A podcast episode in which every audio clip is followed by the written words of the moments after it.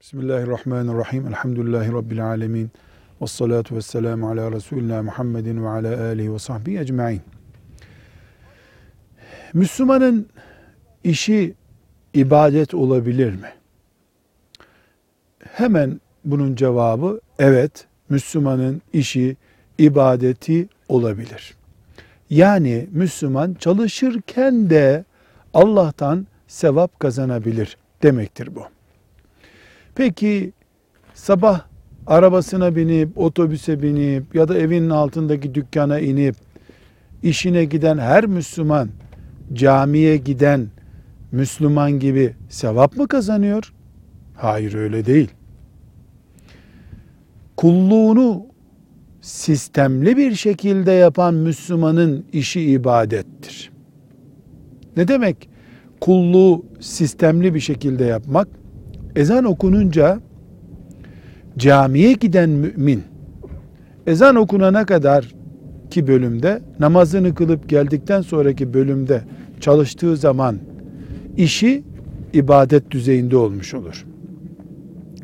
İnsanların hakkına, hukukuna riayet eden, haram kul hakkı yemeyen mümin ancak ibadet ortamında çalışmış olabilir yaptığı iş mubah bir iş olan mümin işini ibadetleştirmiş olabilir.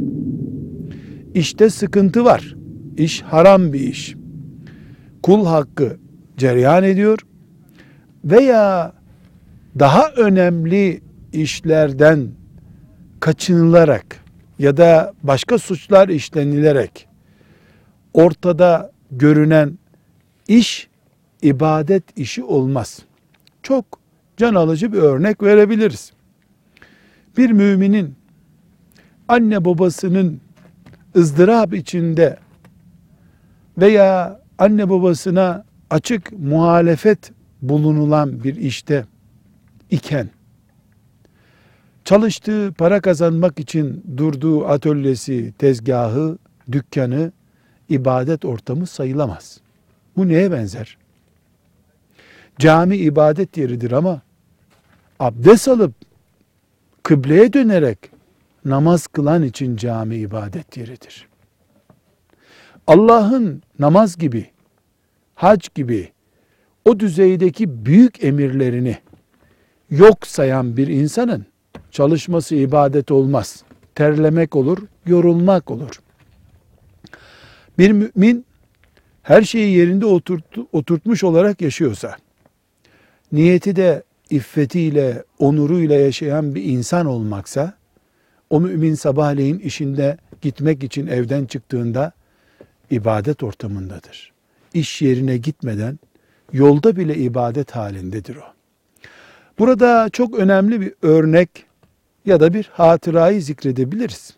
Sahabi diyor ki Resulullah sallallahu aleyhi ve sellemle beraber bir yere gidiyorduk. Yolda can hiraş çalışan bir adam gördük. Bahçesinde bir yerde adam çok yorgun olacak bir şekilde çalışıyor. Sahabe demişler ki ya Resulallah şu adam cihada gelmiş olsaydı ne büyük sevaplar kazanacaktı. Cihad edecek olsa. Çünkü çok çalışkan, aktif biri olduğu belli oluyor. Buyurmuş ki o adam yaşlı annesine babasına bakmak için o şekilde çalışıyorsa onunki de cihattır. Küçük çocuklarına bakmak için çalışıyorsa onunki de cihattır. Hatta şu adamcağız eğer kimseden borç istemeyeyim, onurumla yaşayayım diye para kazanmak için çalışıyorsa o da cihattır.